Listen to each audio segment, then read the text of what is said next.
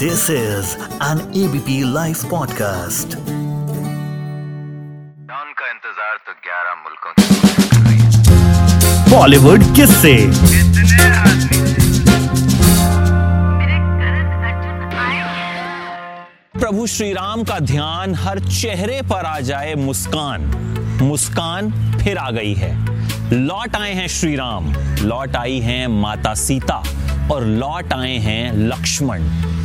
एक बार फिर से रामायण का प्रसारण शुरू हो गया है। स्टार भारत पर शाम सात बजे से एक बार हम फिर से देख सकते हैं वो सीरियल, जिसे एक जमाने में पूरे परिवार के साथ बैठकर देखा जाता था।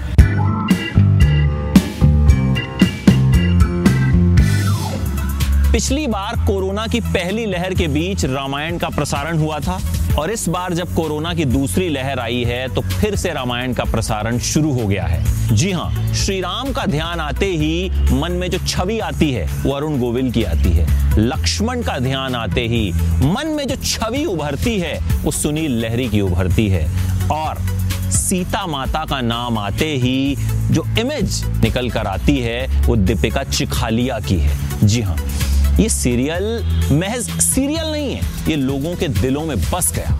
25 जनवरी 1987 को रामायण दूरदर्शन पर पहली बार प्रसारित हुई थी। इसका पहला एपिसोड आया था। 31 जुलाई 1988 को रामायण का आखिरी एपिसोड प्रसारित किया गया था। 78 एपिसोड इसके कुल प्रसारित हुए और इन 78 के 78 एपिसोड्स ने लोगों के दिलों को छू लिया। पिछले साल जब रामायण टेलीविज़न पर आई थी तो फिर से वही माहौल बना। फिर से लोगों ने अपने परिवार के साथ बैठकर इसे देखा और फिर से इस सीरियल ने एक इतिहास बनाया। एक ऐसा इतिहास जो इससे पहले इसी सीरियल ने बनाया था। देखिए, उस वक्त ये कहा गया था कि 2015 के बाद अगर किसी हिंदी जीईसी शो ने सबसे ज़्यादा टीआरपी बटोरी है तो वो है रामायण। कुछ आंकड़े भी सामने आए थे। रामायण के चार एपिसोड ने औसतन 28.7 मिलियन इंप्रेशन बटोरे। रामायण के सभी चार एपिसोड 6.9 बिलियन मिनट देखे गए, जिससे एवरेज जो निकाली गई, वो ये कि रामायण के हर एपिसोड को 42.6 मिलियन ट्यून मिले। कुल मिलाकर बात ये कि प्रभु श्री राम जब जब पर्दे पर आए, तब तब लोगों के दिलों में समा गए, तब तब लोगों के दिलों में बस गए। देखिए, रामायण को रामानंद सागर ने बनाया था। रामानंद सागर को करीब दो साल तक सूचना प्रसारण मंत्रालय के चक्कर काटने पड़े थे रामायण को दूरदर्शन पर चलवाने के लिए। उन्होंने एक पायलट एपिसोड बनाया, उसे सरकारी अफसरों को दिखाया गया। उन्होंने उसे रिजेक्ट कर दिया। कहा कि इसमें सीता माता ने कट स्लीव्स ड्रेस पहनी है, इसलिए ये नहीं जा सकता। चलिए भाई कोई बात नहीं, उन्होंने कुछ और भी बदलाव सुझाए। जिन्हें करने के बाद रामानंद सागर ने दूसरा पायलट एपिसोड उन्हें दिखाया। ये भी रिजेक्ट हो गया। कुछ कुछ कमियाँ निकाल दी गई कि भाई, ये ठीक नहीं है, वो ठीक नहीं है। अब देखिए, पहला धार्मिक सीरियल टेलीविज़न पर प्रसारित होना था, इसलिए सरकारी अधिकारी भी चाहते थे कि इसमें कहीं कोई ऐसी कमी ना रह जाए, जिससे लोगों की धार्मिक भावनाएँ आहत हो जाएँ।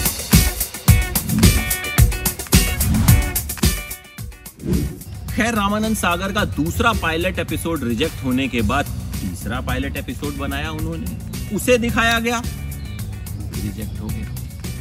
रामानंद सागर ने उस वक्त एक पत्रकार को इंटरव्यू में कहा था कि मेरे दो तीन जोड़ी जूते घिस चुके हैं। सूचना मंत्रालय के दफ्तर के चक्कर काटते काटते और अब तक रामायण जो है वो अप्रूव नहीं हुई है। देखिए, रामानंद सागर जो थे, उस वक्त बड़े फ़िल्म मेकर थे।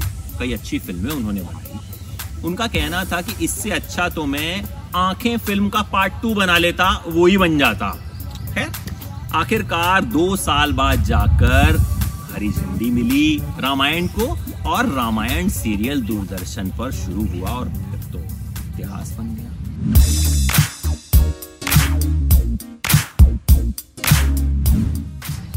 शूटिंग के दौरान के किस्से भी बेहद दिलचस्प हैं। हुआ ये कि रामानंद सागर को एक ऐसी लोकेशन चाहिए थी जहाँ पहाड़ हों पेड़ पौधे हों, जिस तरह की लोकेशन आपने रामायण में देखी है। अब मुंबई में शूटिंग करना महँगा हुआ करता था और रामायण में किरदार भी बहुत सारे थे। तो रामानंद सागर परेशान की शूटिंग करें तो कहाँ करें? ऐसे में एक हरी भाई हुआ करते थे उस वक्त उन्होंने रामानंद सागर को एक जगह सुझाई उगर गाँव गुजरात के पास थी तो रामानंद सागर गए, मुझे पसंद आई। फाइनल हो गई, और वहाँ पर शूटिंग जो है, शुरू कर दी गई। अब शूटिंग में कई बार कुछ सीन्स के लिए बहुत सारे एक्टर्स की ज़रूरत पड़ती थी। अब भाई मुंबई होता तो कलाकार एक चुटकी में हाजिर हो जाते हैं। मुंबई में तो आपको पता है माया नगरी है। कलाकार हर तरह का वहाँ मिलता है। लेकिन मुंबई से काफ़ी दूर था उगर गाँव वहाँ कहाँ से कलाकार लाए? तो गाँव गाँव में जाकर ऐलान किया जाता था कि भाई रामायण की शूटिंग हो रही है। आप कोई किरदार निभाना चाहते हैं तो आ जाइए। तो गाँव भर से लोग भर भर के आ जाते थे, उनके ऑडिशन लिए जाते थे और फिर उन्हें फाइनल कर लिया जाता था। इस तरह से शूटिंग होती थी। अब शूटिंग भी जो है ना रात रात चला करती थी रामानंद सागर को रात में शूटिंग करना जो है वो बहुत पसंद था। और सब कलाकार जो हैं, वो भी बहुत कॉपरेट किया करते थे। तो रामानंद सागर जब तक संतुष्ट नहीं होते थे, वो शूटिंग करते रहते थे, करते रहते थे, चाहे कितने भी बच जाए। और हर कलाकार जो है, उन्हें कॉपरेट करता था।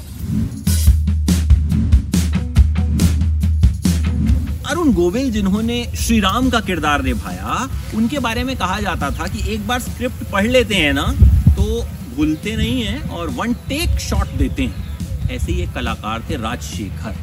उन्होंने भी रामायण में कुछ किरदार निभाया था। तो उनके बारे में भी कहा जाता था कि एक बार इन्हें सीन समझा दो, दोबारा बताने की ज़रूरत नहीं पड़ती। तो हुआ ये कि रामायण की शूटिंग खत्म हो गई। अचानक से अरुण गोविल और राजशेखर को बुलाया गया और बोला, आप तैयार हो जाइए। अरुण गोविल को कहा गया, आप तो श्री राम के गेटअप में तैयार हो जाइए। और राजशेखर से कहा गया कि, भाई, तुम गुप्तचर बन जाओ। और उन्हें 22 पन्ने की एक स्क्रिप्ट दे दी गई। सोचिए 22 पन्ने की स्क्रिप्ट और बोला गया, बस अभी शूट करना है, फट से पढ़ लो। तो अरुण गोविल और राजशेखर ने स्क्रिप्ट पढ़ी। एक ही बार में सीन शूट कर दिया। लेकिन फिर पूछा कि, भाई शूटिंग तो खत्म हो गई। अब ये आप काहे का शूट करवा रहे हैं? तो रामानंद सागर ने उन्हें गले लगाया, उन दोनों को गले लगाया और कहा कि भाई मैंने बड़ी तारीफ़ सुनी थी कि तुम दोनों जो हो वन टेक आर्टिस्ट हो।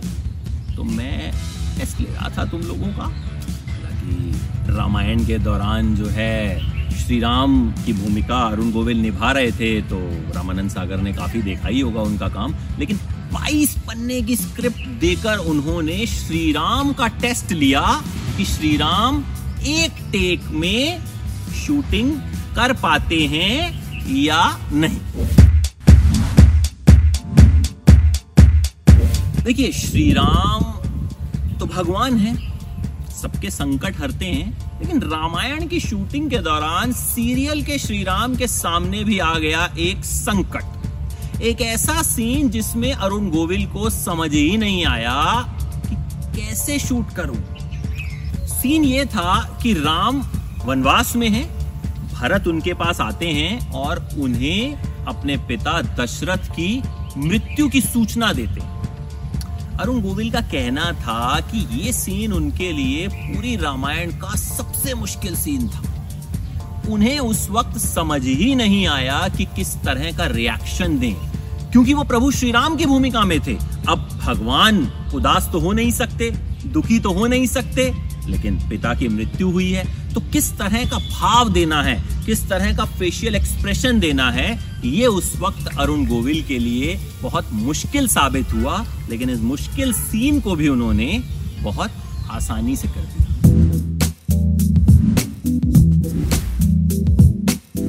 अच्छा आपको पता है कि रामायण हर हफ़्ते आया करती थी, संडे को। और हर हफ़्ते दूरदर्शन के दफ्तर में रामायण के कैसेट भेजे जाते थे। कई बार पता ही क्या होता था? प्रसारण से आधा घंटा पहले ये कैसेट पहुँचती थी। भाई, इतना बड़ा शो है। कैसेट तैयार करते करते समय लग जाता था। लेकिन प्रभु श्री राम की माया है कि कभी ऐसा नहीं हुआ कि वो कैसेट नहीं पहुँच पाई और रामायण टेलीकास्ट नहीं हो पाई। हर हफ़्ते रामायण चलती थी, पसंद करते थे। देखिए, आजकल तो हर तरह की ज्वेलरी होती है, हल्की ज्वेलरी आती है, प्लास्टिक की, जिसे अगर पौराणिक किरदार आपको निभाने होते हैं तो आप पहन लेते हैं, लेकिन उस वक्त मेटल की ही ज्वेलरी पहननी होती थी, और उससे कलाकारों को कई बार चोट भी लग जाती थी, खरोंच भी आ जाती थी। बेहद गर्मी हुआ करती थी वहाँ एसी फ्लोर तो होते नहीं थे।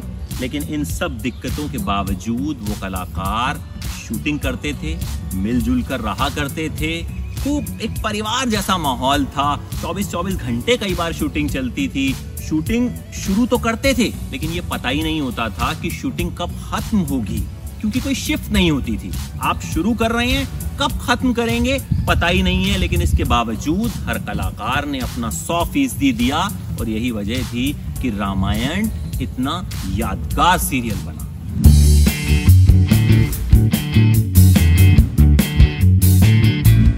देखिए, रामायण के एक सीन से जुड़ी कहानी और भी बेहद दिलचस्प है। हुआ ये कि एक सीन में राजा दशरथ केकई से बुरी तरह नाराज़ हो जाते हैं और केकई कोप भवन में चली जाती है। केकई का किरदार पद्मा खन्ना नाम की एक्ट्रेस ने निभाया था और जब वो कोप भवन में जाती है ना तो रोने लगती हैं। केकई यानी पद्मा खन्ना इस सीन में इस हद तक घुस गई। कट बोले जाने के बाद भी कई घंटे तक वो रोती रही। रामानंद सागर भी इस सीन को देखकर बहुत भावुक हो गए और उनके भी आँसू छलक आए। तो आप देखिए, किस हद तक किरदार में घुस जाया करते थे रामायण के